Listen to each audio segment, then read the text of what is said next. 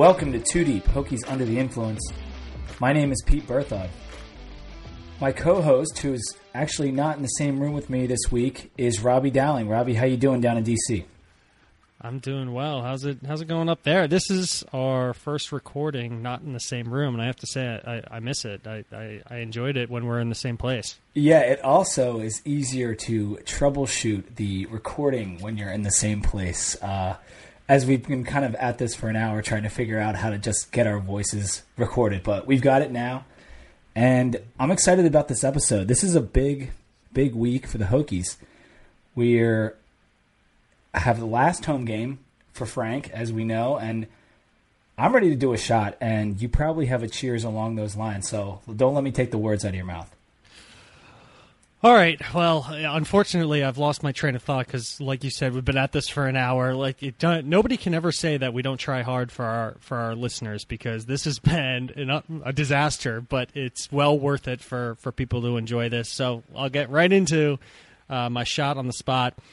This is the week. Um, you know, it's been a long time coming, and I don't mean that with respect that it should have happened sooner. I just mean it like 20, 29 years. That's a long, long time for somebody to be there. And the home game, it's all of our jobs, whether you're going to the game or not, to be supportive and be excited and be, you know, uh, good fans about what's about to happen this Saturday. So, Frank Beamer, I think he has uh, even more class than all of us even knew or came to appreciate until you were a part of the last few weeks. And I think a lot of the, the national commentators haven't really paid as much attention in the recent years because we haven't been a big program. But I think people are starting to take a step back and realize what's happening. And it's something historic in more ways than just performance on the field. It's historic in a way that he ran a program uh, and a solid program and took care of his players and his assistant coaches and developed them. So I'm probably not doing him enough justice, but hats off to probably one of the greatest people we'll get to be around in a football atmosphere. So let's do a cheers to, to Mr. Frank Beamer. Cheers to Frank. Cheers.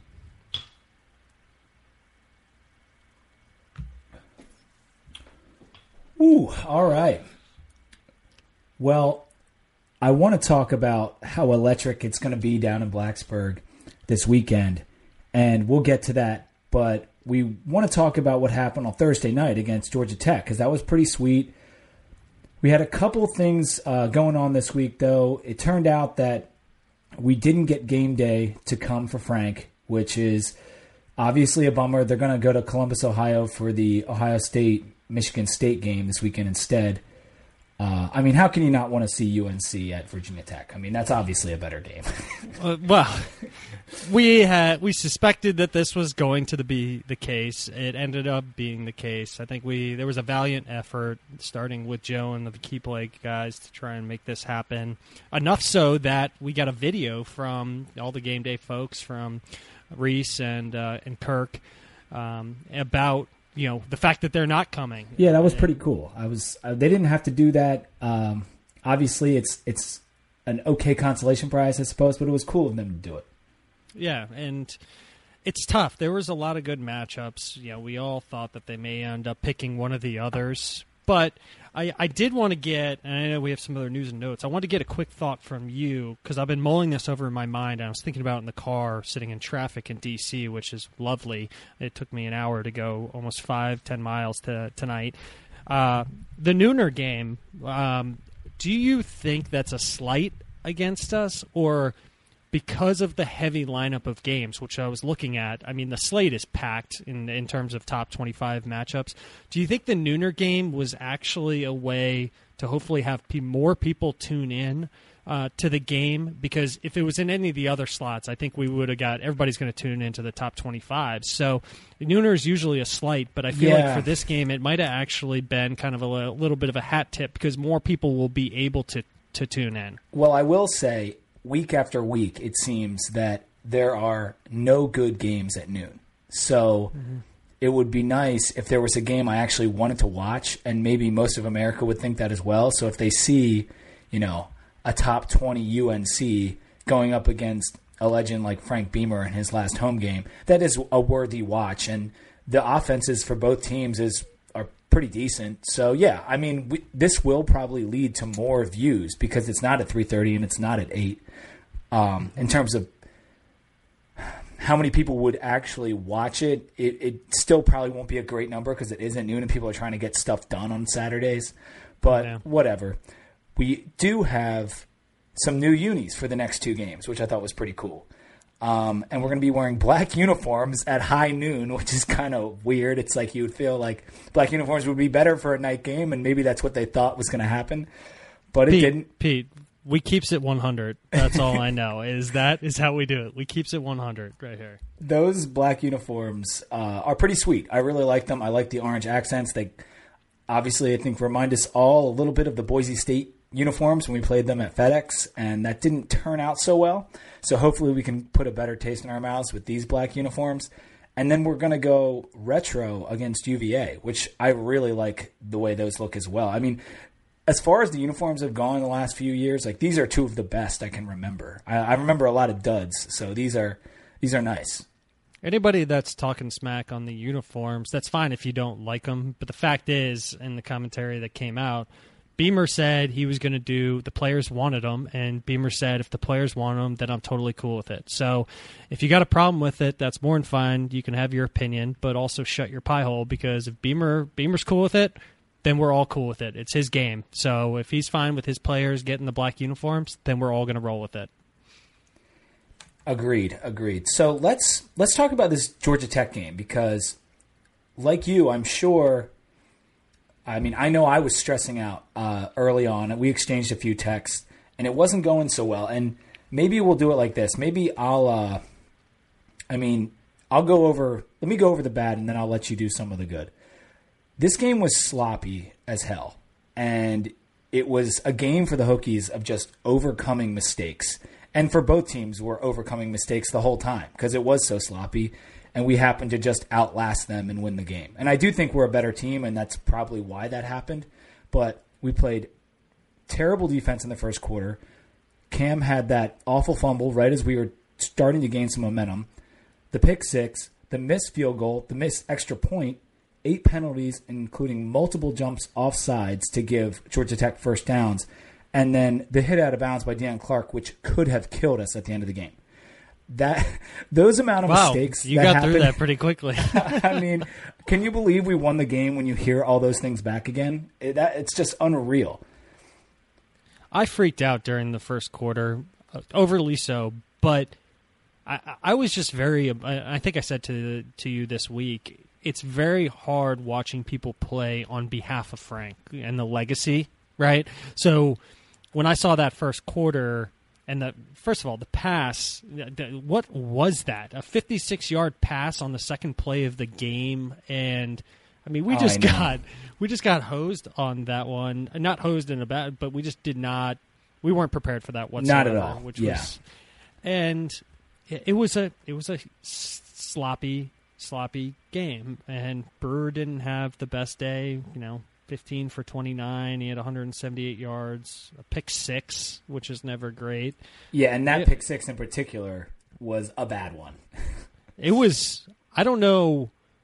I don't. I. I we'll never know if Bucky Yeah. was like overrunning his route because Bucky was five yards from the ball. If he overran his route or Brewer, Brewer just said he got caught had a brain like, fart. in between. Basically, he Yeah. said like he was trying to go deeper, and then he didn't see the guy. Like obviously, he didn't see the defender, and he just kind of got caught in between the two routes. And that that play had like Bucky and it might have been Cam like doing like a weave.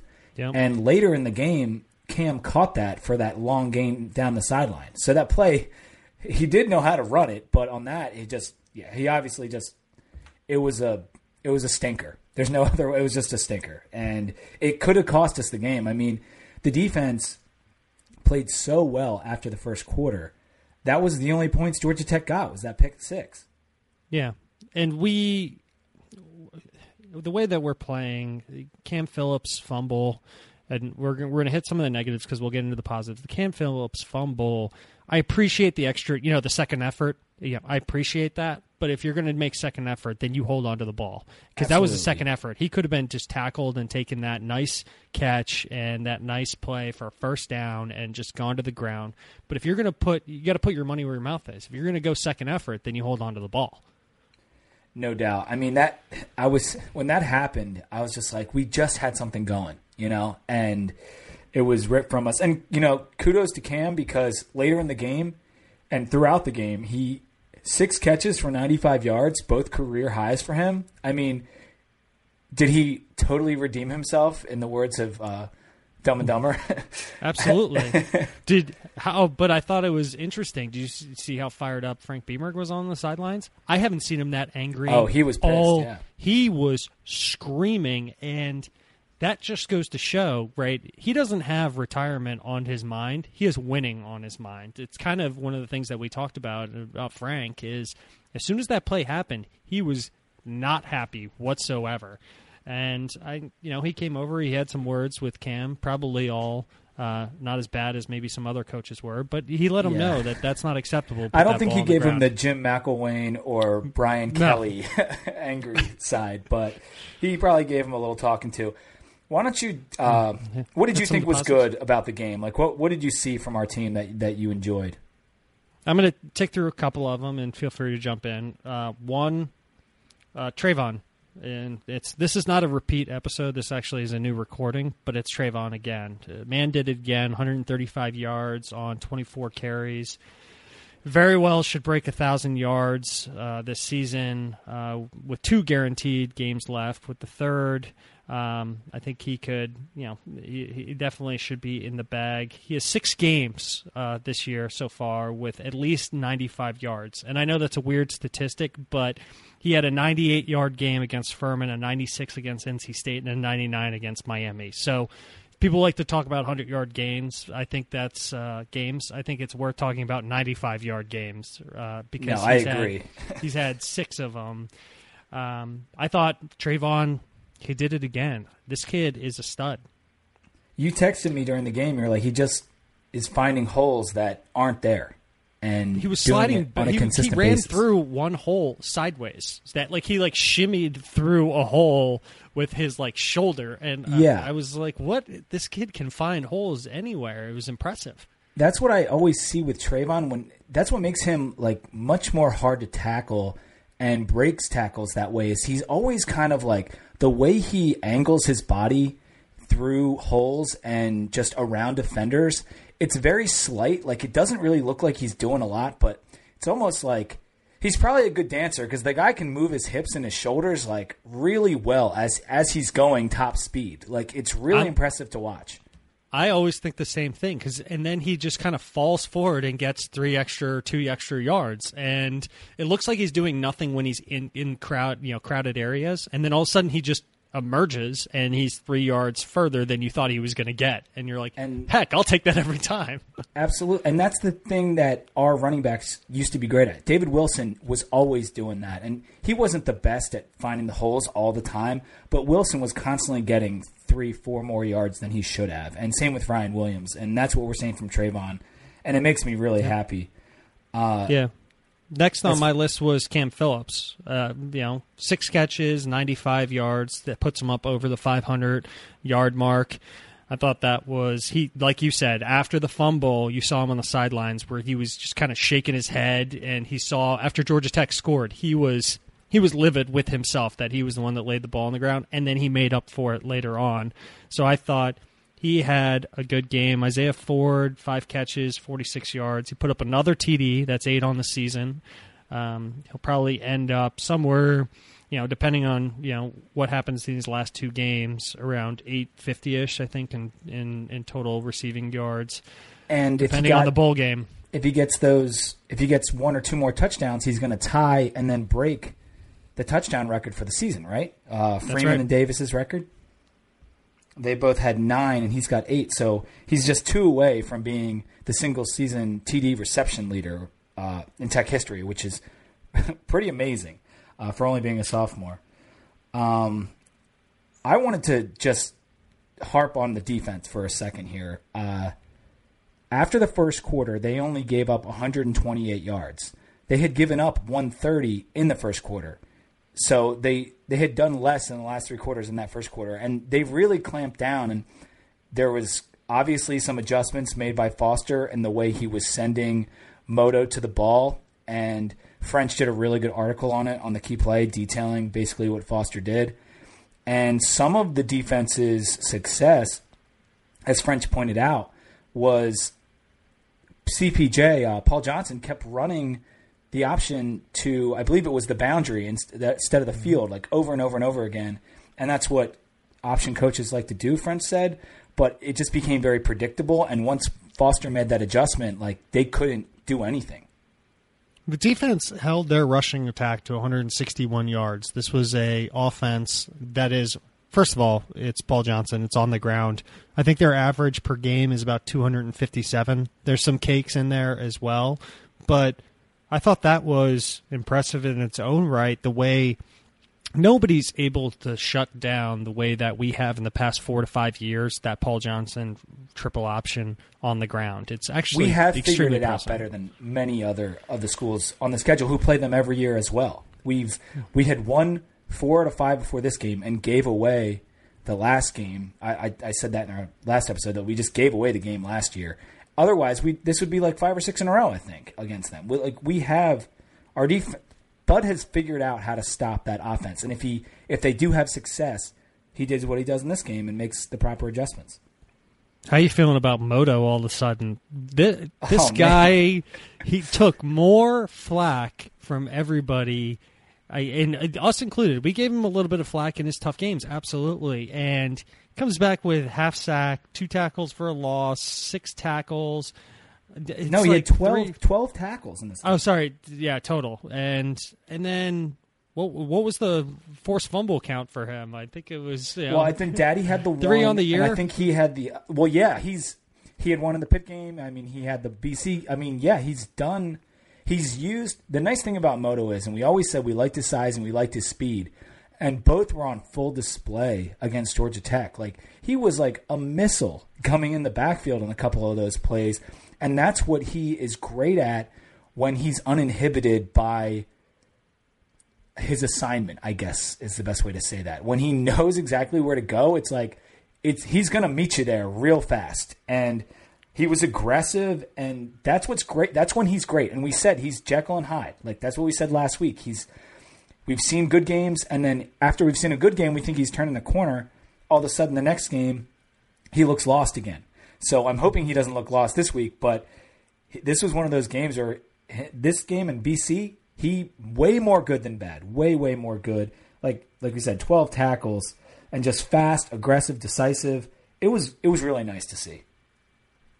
Yeah, I thought uh, Dadi, he's actually recovered a fumble, I think, in the last both the last two games, um, and he's been on the spot, forcing you know a lot of tough plays for people. I just thought the defense, you know, Nigel Williams played well in this game. The, the defense played, I thought, very very well that first yeah, quarter. If you throw that out, for sure. Like you just mentioned Nigel, and then there was guys like Riley, Donovan Riley was doing his assignment great.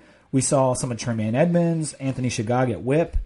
Uh, it's just good to see the guys and the backups like contributing to an all around great effort through those last three quarters. Mm-hmm.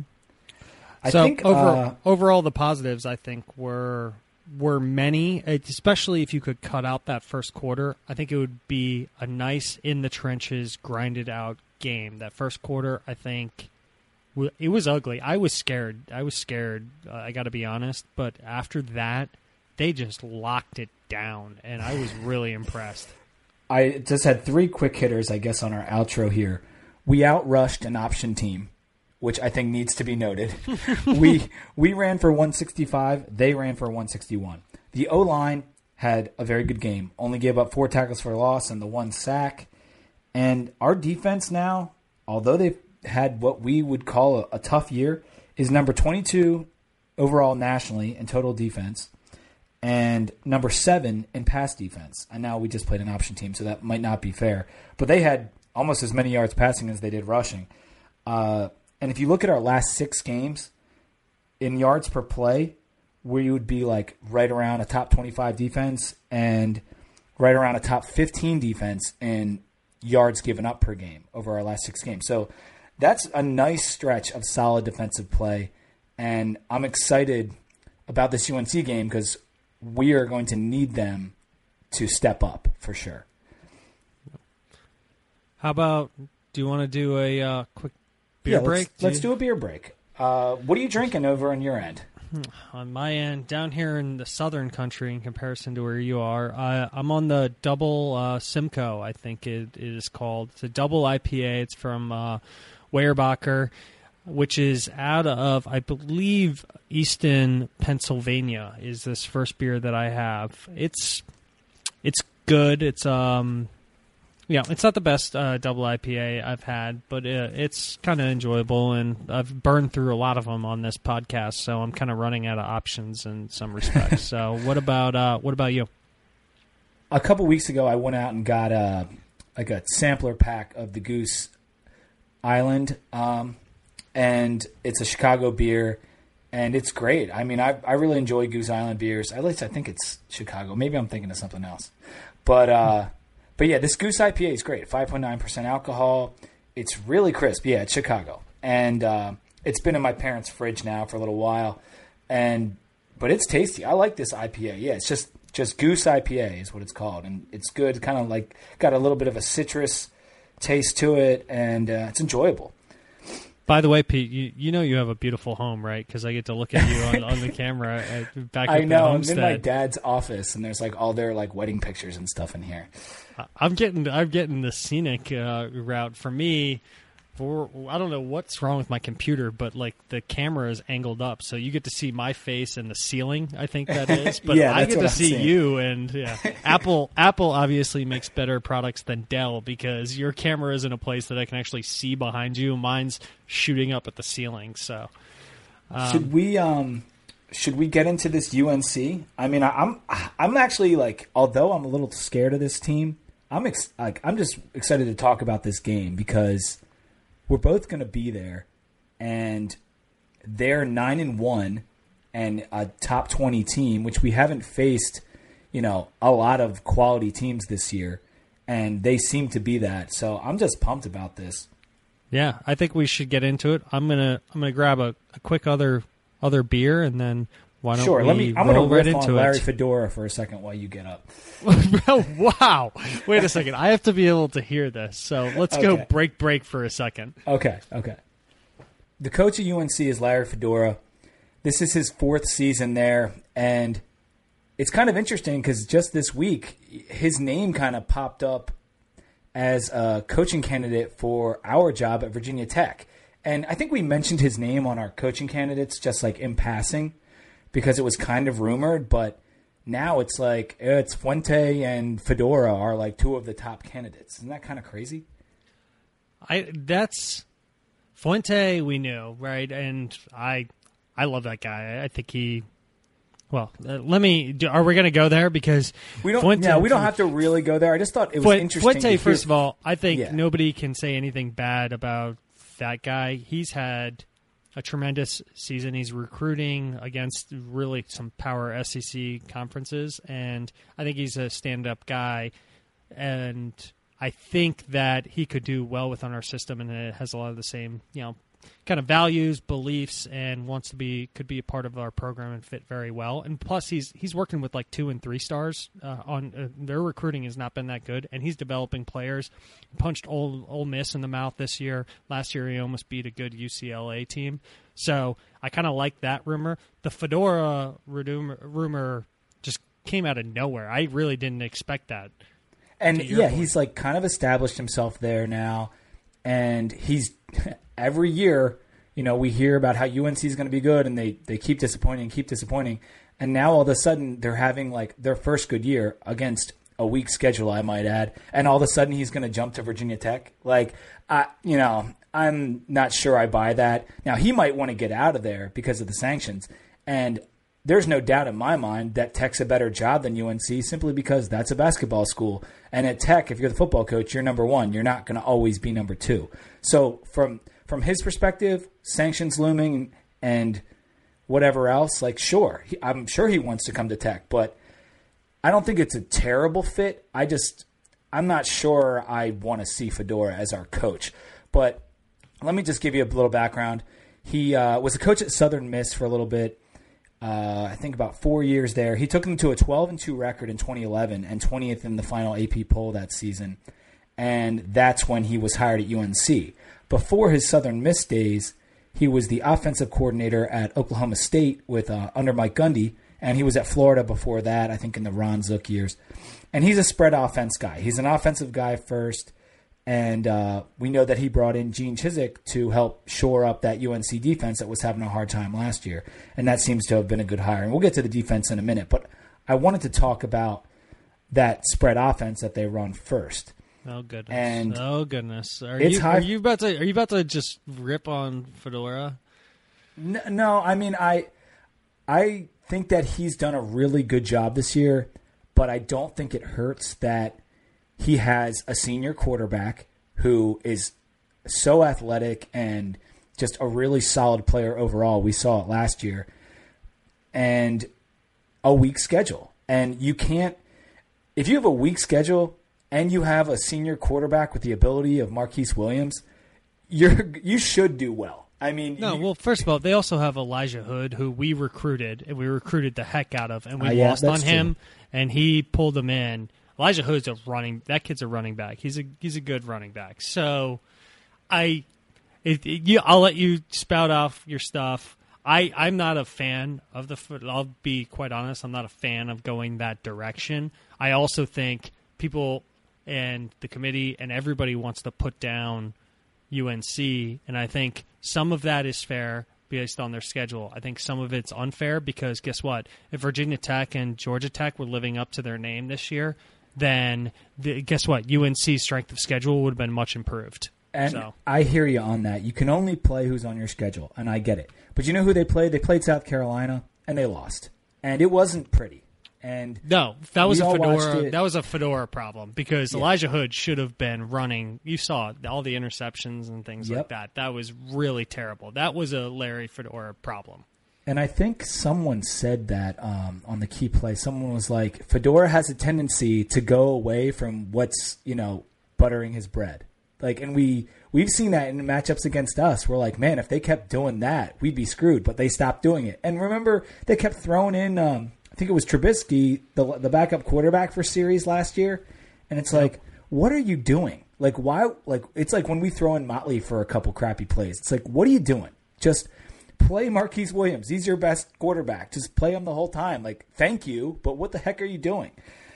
Um, but let's let's talk about their offense because they have been very good. The last two games, they've had 125 points, which I think set an ACC record for back-to-back ACC games.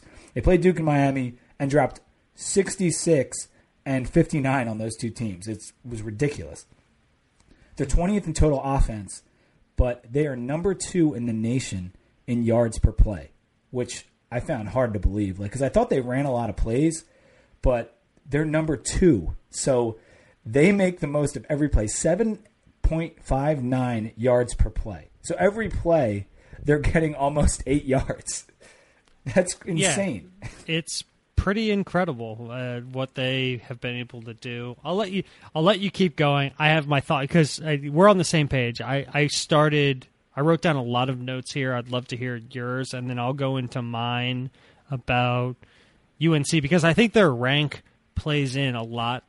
Both, you know, whether it's a college committee or whatever, it plays in a lot to this game uh, in some respects because well, let me let me. I want to hear you out first. I want to give you Well, you know all your I want chance to to say, talk like, about it. we, we we talked a little bit about Marquise Williams, and I don't really ha- I don't want to go too deep into his numbers, but he completes 66 percent of his passes since the first game against South Carolina.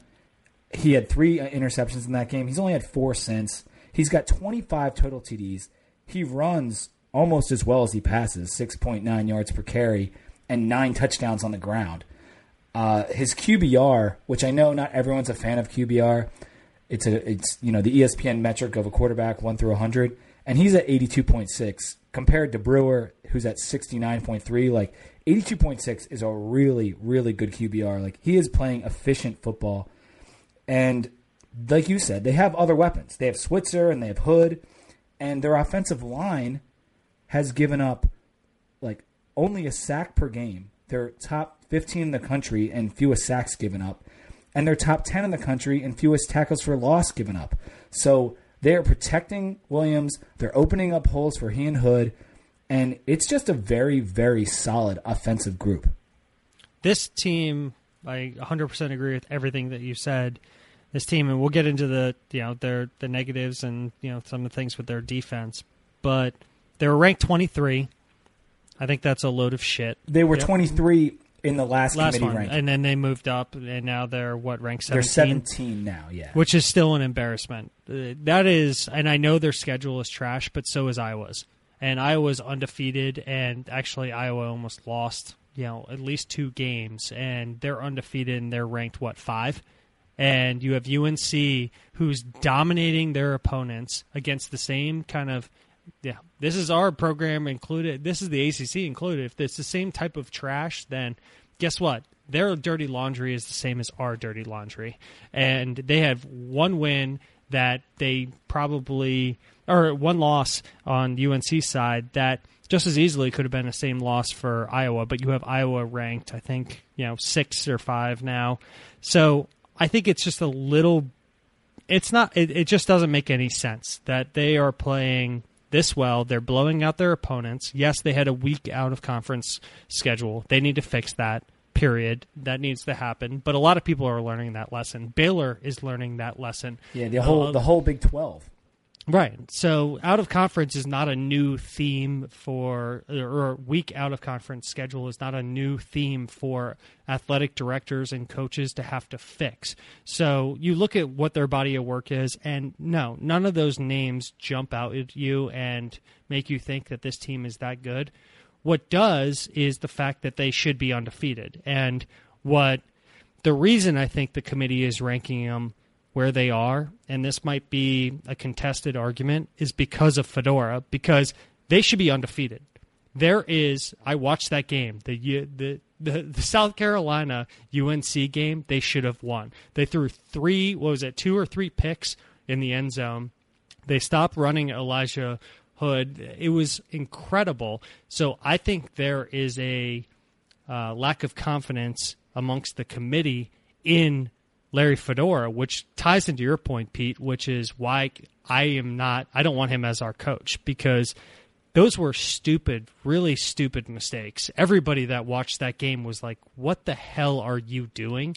So I'm going to, in a full circle, agree with you.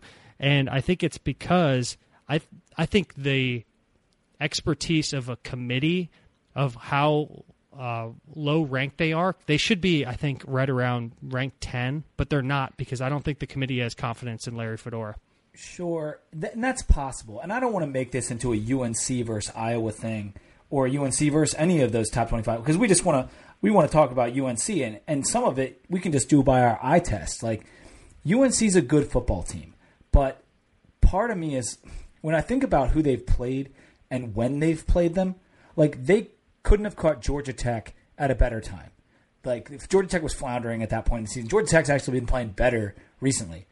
The they caught Pitt like after uh, a point in the season where I felt Pitt wasn't playing its best football. The Duke and Miami times. I mean, they Miami fired their coach. Duke has fallen apart since that disaster against Miami. Like it, they have not only have they played not great teams, but they've been catching these teams at the perfect times to wipe the floor with them. And I guess that's convenient to say for me because I'm kind of I'm kind of going the opposite way, and I don't feel that UNC's as good as its record. Um, but they do have a very good offense, and I just didn't know if you had any maybe final points about their offense you wanted to say before we move on to their defense. Yeah, I think you know, for us, I think they have they have four wide receivers that are between 400 and 600 yards. So we, I know we talked in ECU when we were talking about spreading the ball around and having you know wide receiver talent. They have four wide receivers that have between 400 and 600 yards.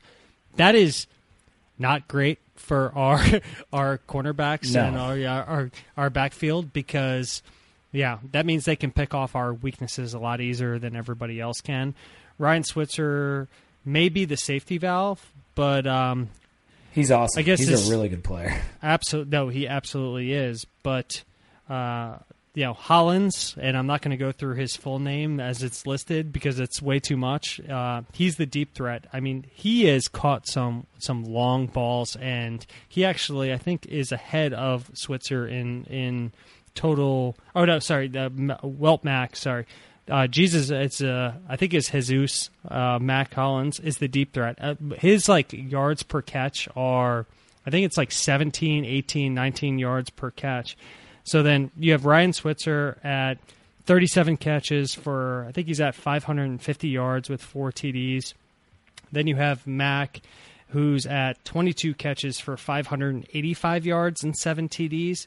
Everybody talks about Ryan Switzer, though, which I thought was is kind of interesting because he's not the number one producer this year in, in, wide receiving catches, and maybe that's because Switzer had a, a big year last year, so everybody's trying to put their you know obviously top cornerbacks on him. But I just think the depth that they have at wide receiver, and like they have had for a couple of years, is is extremely impressive. I agree. And when I saw you said you ECU, which is good uh, example or a good comparison, Miami with those athletic wide receivers. Like I'm looking down this list, you've got Switzer and Hollins, and then there's Davis who's got a couple touchdowns, almost 40 catches. Bug Howard, 400 yards, three touchdowns, and Brandon Fritts, their tight end, has three touchdowns.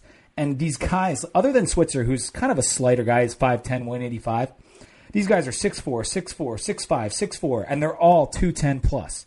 I mean, this is a dangerous receiving core, and when you combine that with a quarterback who's completing nearly 70% of his passes, it can it, it could be a recipe for disaster for our secondary. And it, I'm I'm actually kind of nervous about this aspect of it. I'm I know Hood is very dynamic and very good, but we've always seemed to lock up the ball carriers, other like mm-hmm. other other than the running quarterback, which is another problem with this offense. But these wide receivers against our young secondary, that's what's really starting to scare me when I'm looking at the when I'm just looking at the matchup on paper. Yeah. Um, they also like just as a side note, and this game, I think it. I actually think it's going to be close, and we'll talk about our picks later. But they have a really good kicker, and with Joey Slye's recent struggles, like this guy might actually be better than Slye. Um, he hasn't missed an extra point all season, as most kickers don't. But Sly missed a very crucial one last game, and uh, they've kicked a lot of them because they've scored a lot of touchdowns. And uh, he's 16 for 18 uh, on field goals in general, so he's a good kicker. And uh, Nick Weiler is his name. I just thought that was worthy of mentioning. But Hood and uh, also Logan from the running back position, and these wide receivers, and Williams and his dynamic ability to run and pass, we are in for a battle. Uh, and I on think the, we're going yeah on the UNC offensive offensive side, yeah, we are in for, and we have we have uh, players that have matured, but we have a lot of young young guys that are are in our backfield. I am scared, very very scared about what these guys could do to them and what Marquise could do to them just on the offensive side. I On know, the and defensive, what do you think about? we might have to play some defensive? keep away in this game. That's what Yeah, I'm thinking. that- Is like, and that's what like that, and we might be able to do that. And I against this UNC defense. I mean, what do they what do they do well? What do they not do so well? For for me, I mean, it's 120th against the rush. That's not that's not good. That's I, I remember there's what 128 teams in in FBS, you know, Division One or you know FBS. Yeah, they're, they're yeah. they're near the end. I didn't believe it could be that actually that bad. Keep the ball on the ground. Uh, I know this is also not a repeat. Give it to McMillian and rush the ball down their throat. I, their their stats on the on the defensive side of the ball on the ground are not great. Overall, their defense is right in the middle of the pack. I think they are, you know, depending on what I you're looking at, paid 63. Yeah, Yeah, so Yeah. right in the middle.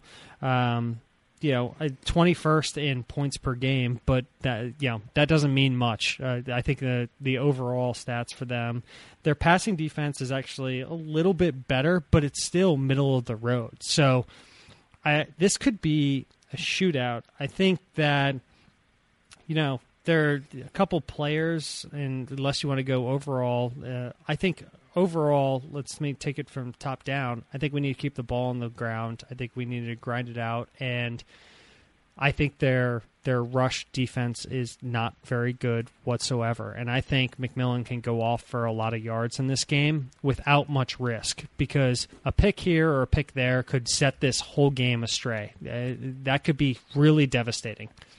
I'm I'm in complete agreement, and you're right. We absolutely do need to keep this the ball on the ground for the most part because this D line is just pretty subpar. Now they've got some ball hawking defensive backs in Des Lawrence and MJ Stewart. Both of those guys are top 10 nationally in broken up passes. And their, their team as a whole is 24th in the country in interceptions per game. So, yeah, you might want to keep the ball, you know, out of the air as much as you can. And also, the, the bad D line is evidenced by the fact that this team is 105th in sacks. They're barely getting one and a half per game and they're 116th in tackles for loss per game with less than five. So this D line can be pushed around, and that's something we're going to have to concentrate on. Now, I'm not saying we're not going to pass because I still expect Brewer to have like 20, 25 passes. That's just the way Loeffler rolls. You know he's, you know that's what he's going to do. And Brewer had kind of an up and down game against Georgia Tech, but we know that Ford and Cam can get open on anybody these DBs as a whole, as a unit, are going to be tough. I think this game, I think it could come down to Malleck because while they've got good linebackers, I mean, you'll remember Schoettmer from last year. He yeah. was a, a, terror for us. Uh, he's their third leading tackler. Uh, their safety is actually their leading tackler, uh, Donnie Miles. And then they've got another uh, linebacker who's pretty nasty. He's got uh, four tackles for loss and two interceptions, uh, Shakeel Rashad. So between Schoettmer and Rashad and their DBs, they're intercepting the ball a ton. They they drop their linebackers back into coverage a fair amount. Those guys, they have four TDs, four INTs combined between Schoettmer and Rashad. I think Malleck in tight windows, and he's very crafty. Malleck is. I think he could be the guy that could be who could go off in this game because Bucky, while has, he's obviously an athletic freak and has shown ability, you're not going to be able to use like the deep threat, quote unquote, that Bucky brings, although we haven't seen too much of it. And Bucky just doesn't have the surest hands or best route running. Malleck, I think, is someone we need to target in this game. I agree, and I think this leads well into our keys to the game, and, and I think we're we're kind of there. Is we've gone up against. I'm not worried about our offense. I don't know if you are, Pete, but I'm not worried about our offense. We've gone up against great defenses. We went up against BC. That's a great defense. You know, we went up against Duke. They have a really good defense. This is not a great or a defense right here. This is not one of the elite defenses in the ACC. So I'm not as worried about us scoring points. What I am deathly afraid of is them scoring a lot of points with the number of wide receivers and capable and talented wide receivers that they have, with Marquise Williams being, for all intents and purposes, a really, really solid quarterback. I I'm less worried about us being able to score whatever 30 points as I am worried about them being able to score like Ohio State did 42 points because that's you know what I mean? Like yeah, I no, think we I'm, can I'm get to thir- I think we can get to 30 I think we can get to you know what usually gets us look at the Georgia Tech game. I know that was an away game but look what got us the win right? It was what 24 or 23 20 24 23 21 yeah. 23 21 right? That's not going to win this game. And no. Bud is good.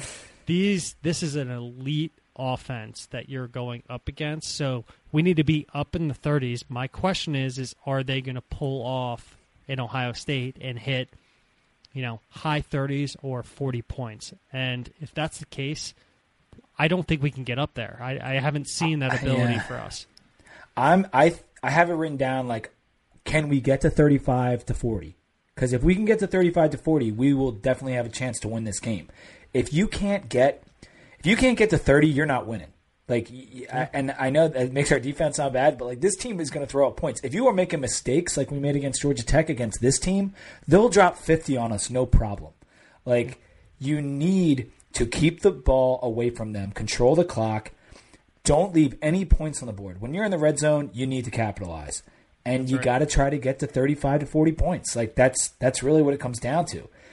From the defensive side, we need to be aggressive. Uh, I we gotta you know our assignments need to be sound again, like they were against Georgia Tech those last three quarters. I have the ultimate faith in, in Bud. I mean, this season is a testament to how good of a defensive coordinator he is, almost more than any other year. I know he had a lot of talent going in, but it kind of fell apart, and he rebuilt it back up and has these last six games just turned it around, in-game adjustments, whatever you want to say. They've played well, and very well. So we need another good game from the defense as a whole, but specifically Motuapuaka.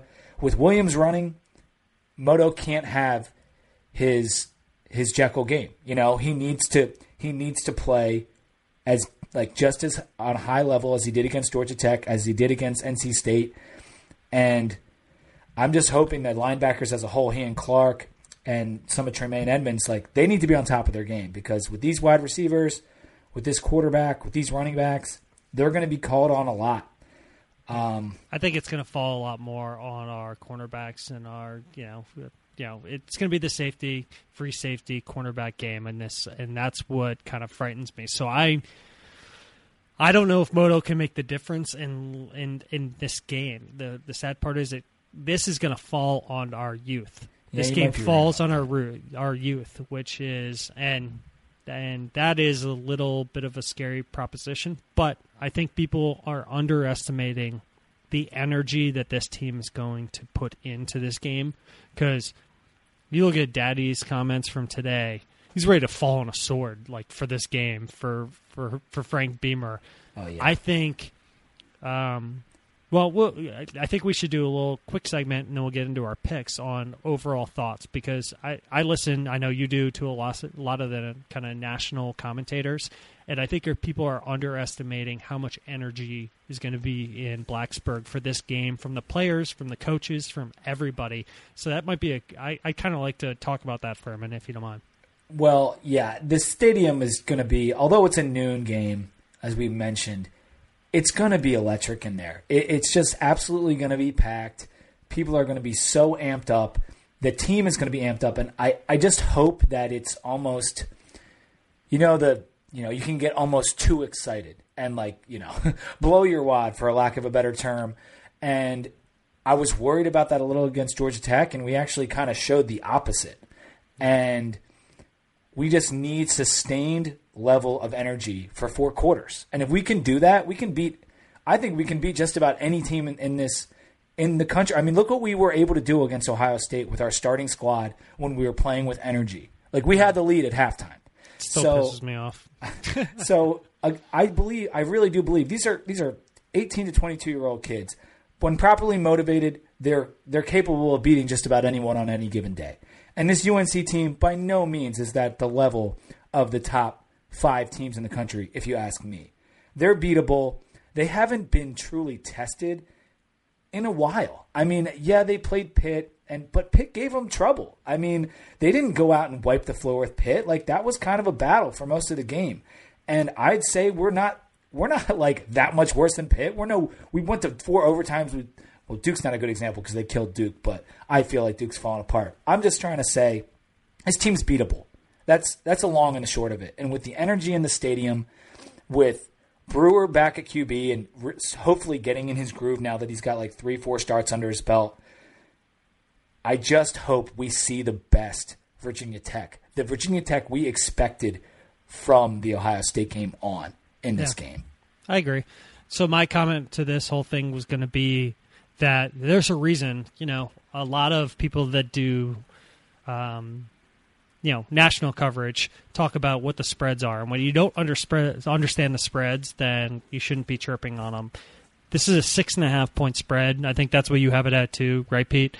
Yep. six and a half points. You know why it's six and a half? Because that spread should be technically probably a 14 you know point spread or greater given what UNC has done to their last two opponents against the Virginia Tech team there is going to be so much energy put into this game and what what what makes me a little bit frustrated is when commentators nationally talk about how if UNC wins this game, then they should have won this game.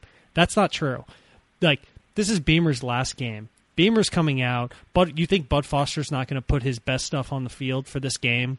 If you if you think that, you're out of your mind. And I'm not saying that we're going to guarantee win this game. What I am saying is UNC is about to get punched in the mouth with a lot of people that are going to about to play their hearts out, a lot of coordinators that are going to put their best stuff on the field, and it's 29 years in the making. So, if UNC were to pull this game out, I think Pete, you would probably have a different perspective. The amount of energy, the amount of commotion that's going to be happening in the fan base, what's going to be happening on the field in terms of player energy. Dadi Nicholas already came out and said this is going to be the game that he's played the hardest he ever has in his entire life. I think people are going to see this game and hopefully enjoy it for what they will and you know the passerby will just kind of look at it and look at the score but i think there's going to be a lot of energy on this field and unc knows it's coming and virginia tech's about to deliver it and we'll see what happens with technically a better team in UNC than Virginia Tech. That is, I think that's fact at this point. But I think we could definitely level the playing field and pull off this win absolutely, and I think it's gonna be fun to watch. I, I hope so. And you know, I, I'm sure that we're all in the same boat that when you're flipping by games on a Saturday and you see that stadium that like the fans are just going absolutely nuts and the players are feeding off of it and getting so hyped, and you're like, man, I wish I was there. That looks amazing. That's what I expect when we turn on this game, or when I'm when I pop up my DVR with the with the review of the game. That's what I'm expecting to see. Is that from you know, like you said, the passerby watching is they're just like, wow, like that stadium is going off, and that team has a much greater chance of winning because of it. And with that, I guess we should make our picks. And I, I guess after all that, it'd be hard for us not to both pick Virginia Tech. Uh, UNC is a six and a half point favorite. They're number 17 according to the committee, and we are at home. And I'm taking Tech. So I think I don't think I need to say anything more. If UNC came out and beat us by two touchdowns, I'd be I would be surprised. Not that it's not possible. I just think that this is going to be a close game. It's going to be close. Even if we don't win, I think we cover that six and a half. So I guess it's over to me on my pick. This is this is tough because if you've been listening in, and even if you haven't been, I've been waffling back and forth all season on picking us to cover, not to cover, all that kind of stuff, and hoping that it would do us well. Obviously, the results have been inconclusive. I think, Pete, as you would imagine. Uh, I think in this game, knowing what's going to happen with our players I think we are we are going to cover. You know, I think we will. I think it's funny with you because you always you pick the games, but you're not really going with what you think's going to happen. Like you're you're picking like as a as a juju or a jinx or something that you're trying to avoid. That's what I've done most of this season, but I think in this game, for me, it's more emotionally driven, less than a juju or a jinx. It's emotionally driven. I think the players are going to come out the fans are going to come out. The uh, coordinators are going to come out, and I think Bud Foster is going to come out with a, a, scheme that literally, you know, rustles the feathers of this uh, UNC offense. All right. Well, I think this is a good point to ask you what you're drinking on your end. Perfect. Uh, we're back to one other that we had touched on an, another place in I think we it was one of our first or second episodes, the Hardywood uh, you know, and I think uh, this was came out of uh, a user or a listener, I guess, recommendation that we should try out some beers out of Richmond. It's called the uh, Capital Trail Pale Ale. So it's not the same beer that we had last time. We didn't do a repeat, but it's Hardywood out of Richmond, Virginia, at a suggestion of one of our listeners that said we needed to try out some beers from Richmond. We've already done one, which I think it was the Great Divide. I think you bought it actually, and now we're trying out the Capital Trail Pale Ale. It's good. This is a more of a session type beer. Um, it's not it's not too heavy. It's like five point six percent. So in comparison to some of the double IPAs and things like that that I usually drink, this is uh, a nice kind of uh, coasting beer that I like. I love the Hardywood uh, Brewery. It's awesome. They've actually got a really nice venue. I think I mentioned it last time. And yeah, that other Hardywood beer, that IPA we had, yeah, it was good. It was really good. Uh, I am actually drinking. I'm drinking a. Uh, it's called a Bud Light, and uh, I Well, reached- wait, I was wait, gra- what?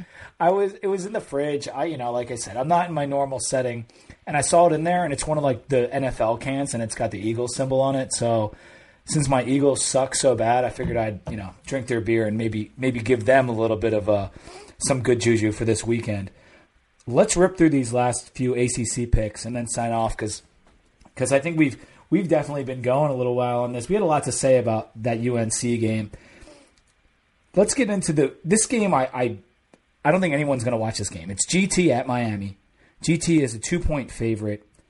I mean, who the hell cares? I'm taking Miami, but GT's been playing a little bit better lately. They beat Florida State, but then they dropped to UVA, but then they play us tough.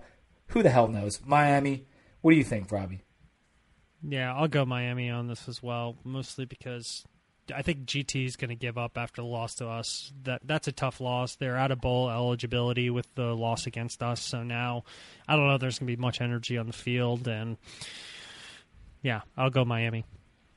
All right, next game is Syracuse at NC State. NC State is a 17 point favorite. Yeah, 17. Cuse has been on the butt end of a lot of large spreads this year. We've I've taken them in two large ones. We both took them in the last one against Clemson, and we got that one. This being on the road, I, I you could flip a coin with this one. Ah, man, I'm going to take NC State. I'm taking them, even though it's 17 points. I'm just going to take State. Cuse has has laid some eggs on the road, so I- I'm going to take State. What do you think? Carrier Dome. That's when I go Cuse. They took on LSU. They did it again last week with what Notre Dame. They took Clemson, on. Clemson. I mean, sorry, Clemson. They took them on, and I think they covered that as well. That Carrier Dome is just. Uh, I don't know. It's sucking Yeah, it's- in. Raleigh But is not on the the on the road is where they drop their eggs, right? That's where they do not do very well. So I'm with you again on. I'm going NC State on this because on they're not good on the road, but in the Carrier Dome they are vicious. I know it's just so many points. I, I like I said, I could flip a coin on that game. Anyway, Duke at UVA. UVA's two and a half point favorites, and um, I Didn't can't think take that was UVA. a small spread? I do. thought that was a small- No, no. I thought I would think Duke would be favored, even though they got their asses kicked by uh, by this UNC team. Like I still thought like they would be the favorite, but Sorry, I had it backwards. I, I thought you Duke would actually be well ahead of UVA. What yeah, is UVA is favored two and a half in this game. Yeah, what because of the Georgia Tech game that they played I don't well know, in? They play good I defense. mean- I'll give it to. you. Well, actually, statistically, they don't. So Yeah. who cares? I'm taking Duke. I'm taking Duke as well. Actually, I'm taking double Duke. I'm I'm lock it up. Uh, hey, can you play our soundboard? I'll lock yeah, I wish. Lock of the week. Lock Uh, of the week. No, so the next game, we're both taking Duke. Next game is UL at Pitt. Uh, that's Louisville at Pitt, and Pitt is a two point favorite. This is another one. Both these teams have good defenses. I expect a low amount of points, and I could see, you know, it being a one or two point game. Uh, I'm going to take Pitt just because I don't have any faith in the Louisville offense. Really, uh, their defense is good, but so is Pitt's. So I'm going to take Pitt uh, at that point. This is another coin flip for me, but I'm going to take Pitt. Oh, it's a coin flip because it's the third game in what five we've talked about that are two point spreads in the ACC. It's This is really annoying, normal. man. This is abysmal to try and other conferences. At least you have like a decent spread. You can like that's just a shootout. Like who knows? Yeah, you're basically having to pick a winner on that, and so I mean, got- that's really dumb eh, that the spreads are this close. I guess it, we need to tighten up in the ACC. I guess. I mean, screw it. I'll go Pitt as well. I think that one is that's a coin flip. I don't. I don't know.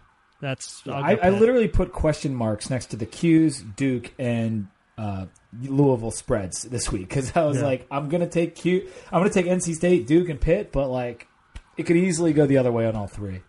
This next, Next- one's gonna be fun. Yeah, I like this one. This is uh, BC at Notre Dame in Fenway. Uh, that's kind of cool. They're going to play a football game in Fenway Park, and Notre Dame, number four, and in the in the playoff as we stand today, uh, is 16 and a half point favorites. I'm actually going to go with Notre Dame because I like BC's defense, but their offense is so bad, and Notre Dame's defense is very, very good. Like BC might not score a point, and I definitely think that Notre Dame's going to get 17 points or more. So I'm going to go Notre Dame. Yeah, I think BC. Yeah, the most their BC scoring in this game is seven, right? I think we both agree on that. So, will Notre Dame score more than what is that 23 and a half score? Yeah, then I'll take the over.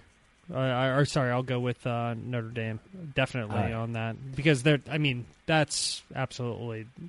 We keep agreeing score. this. We keep agreeing, and I think we might have one last game that we're both going to agree on too, and it's Wake at Clemson. And Robbie had the ultimate quote last week. I wi- I, I wish I could play it back. Well, I might even put it if we put some quotes in our beginning, kind of like the solid verbal does. Like it might have to go in there because what did you say? Every time, every time you have some, a, a gut call, you go with your gut, and it says Wake Forest. My gut says Wake Forest because the spreads have been so wide this year. I'm going with Wake again. This is a 29 point spread. It's insane. Uh, it's 29 points. I know Clemson's damn good. They're number one. But Wake's defense, Wake's defense is like right next to ours on the uh, in terms of total defense. Like they're top 20 basically. So it's that's a good defense. And if you're if you're giving me that, like I don't think this game. I don't think it's going to be like. It could be 40 to 10 though. like it really could be. could be. Well, I think don't what's going to be funny is I haven't run this by you yet, but now all our listeners are going to get it. Is I'm going to make a T-shirt. It's going to have a quote on the back, and it's going to go, "Whenever, whenever I have to choose, it's it's always going to be Wake." I mean, that's what it's going to be on the point spread. It's always going to be Wake, and it's worked. I think they've covered. I, we would have made a lot. I tried to look now. it up today how many times they covered. I couldn't I couldn't actually find it because obviously the spreads change depending on the service or whatever, but like I swear they must have covered like like 8 out of 10 of their spreads or something. It's been Yeah, I- ridiculous. underdog has been uh, just making it happen. So uh, we're gonna finish things up with. I'm gonna call an audible on on you, Pete. Uh, Sure. I got to finish off. Unless you, you you didn't have a college story time, right? no, man. In fact, you're up, so go for I'm it. up. I'm up. Uh, so we're gonna finish off college story time. I'm just hoping my wife doesn't get home from work before I, I finish this because it's a, a, not a bad story, but just in, she'll interrupt it. So here's here's the uh, the the trilogy, the the final um, enactment of of the three part series that I had going with our friend Brandon. His name's Brendan. All right, so let's just get past that. So we we talked about him getting you know um, stuff in his eye and then having to call up poison control, the dart in the foot, uh, how he used to change the channels with his toes and sit around smoke cigarettes all day. I think the final is uh, less in your face, but actually just as funny. Brendan came back, as you know, he lived with us in college, and he used to kind of you know sleep on the couch. He had a room for a while, and uh, we all grew up in Northern Virginia. Brendan actually went to the same high school I did, and another one of our friends who Pete knows um, went to the same high school, and he went home for whatever break. It might have been Thanksgiving break. I'm guessing it was Christmas break, where you know you pack up all your stuff uh, and then you go home and you spend you know your Christmas break at home and then come back to school. So he got he got back and. Um, he was in another car that I didn't really recognize. He used to have one of those, you know, those Acura like hatchbacks that they have. What what were those things called? Like the white ones with like the two door. RSX or something like that. Yeah, but no, before that, the really old school ones. But the anyway, Integra. Yes, yes, he had an Integra, and it was all white. And he showed up in like his parents' car. So he walks into our apartment. We're all getting settled again to get back for second semester, and it wasn't his car. So I figured, you know, something happened, and I said, you know, Brendan, what's happening? What happened with your car? And he said, "Funny story. We'll talk to you about it when we get beers later that night." So we go out for beers. We're all back at school, and I said, "What? What the hell happened to your car?" Long story short, here's the reenactment of it. He was back in Northern Virginia. He was actually living in a townhouse near like one of his like with his brother for a while. Moved all his stuff in there. He didn't want to live with his parents because he felt like he was too old. And then he had a dog that he used to walk around. Remember, I mentioned with the speaker cord. He he started packing up his car to head back to Virginia Tech at school. So he packs up the car. He's making trips, like loading up uh, Integra, an Acura Integra, which isn't very big, which shows you how much stuff he had. And he's loading up the car, loading up the car. Finally, he loads up the last thing in the car. Last thing you always do if you load up cars, you go get the dog. So he goes back inside, gets the dog, puts the dog on the speaker wire and walks the dog back out to the car, puts the dog in the back seat. And it wasn't until that moment that he realized that the night before somebody had broken into his car and stole out his two front seats. So he had loaded the entire car without front seats in the car without noticing until the very end when he put the dog in he took a step back and he was about to get in the car, and there was no front seats. That's like how in the zone or out of the zone you want to call it, somebody can be in life that he had no. I don't know if in the zone's the right word. Like in La La Land sounds like yes, it, but how did he drive it? How did he? He drive didn't drive. That's why he took his parents' car because he didn't Oh, have a oh, okay, car. okay. So next call was to the insurance agency. Oh, my car seats got stolen, and this was like back in the day where like you know Honda, you were stealing car seats and stuff like that. Like you know Acura's, all a of lot that. of money. Yeah, Right. I mean, yeah. That's pretty so funny though. he managed to pack his entire car with not paying attention to the fact that the two front seats were gone. That's pretty impressive. And this guy is has a child that now. Uh, which, two now. I think he has two children. well, that's scary. That's scary. I know. It's, it's No, I like impressive. that. That's that's pretty great.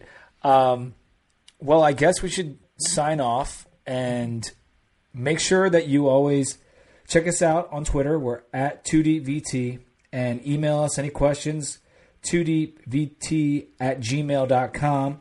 And if you could, you know, write us a review on iTunes, we would much appreciate it. Uh, those are very important to getting our name out there and everything else. So write us a review. We, it would be awesome. It'll only take a couple minutes. And so if you can do that, it'd be great.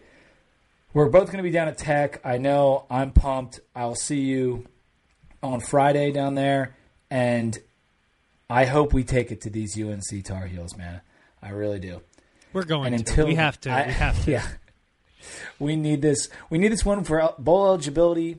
We don't, maybe we'll get it against UVA. But this last home game, we want real bad. We will do a, U, a UVA preview or recap this game next week. And until then, go Hokies.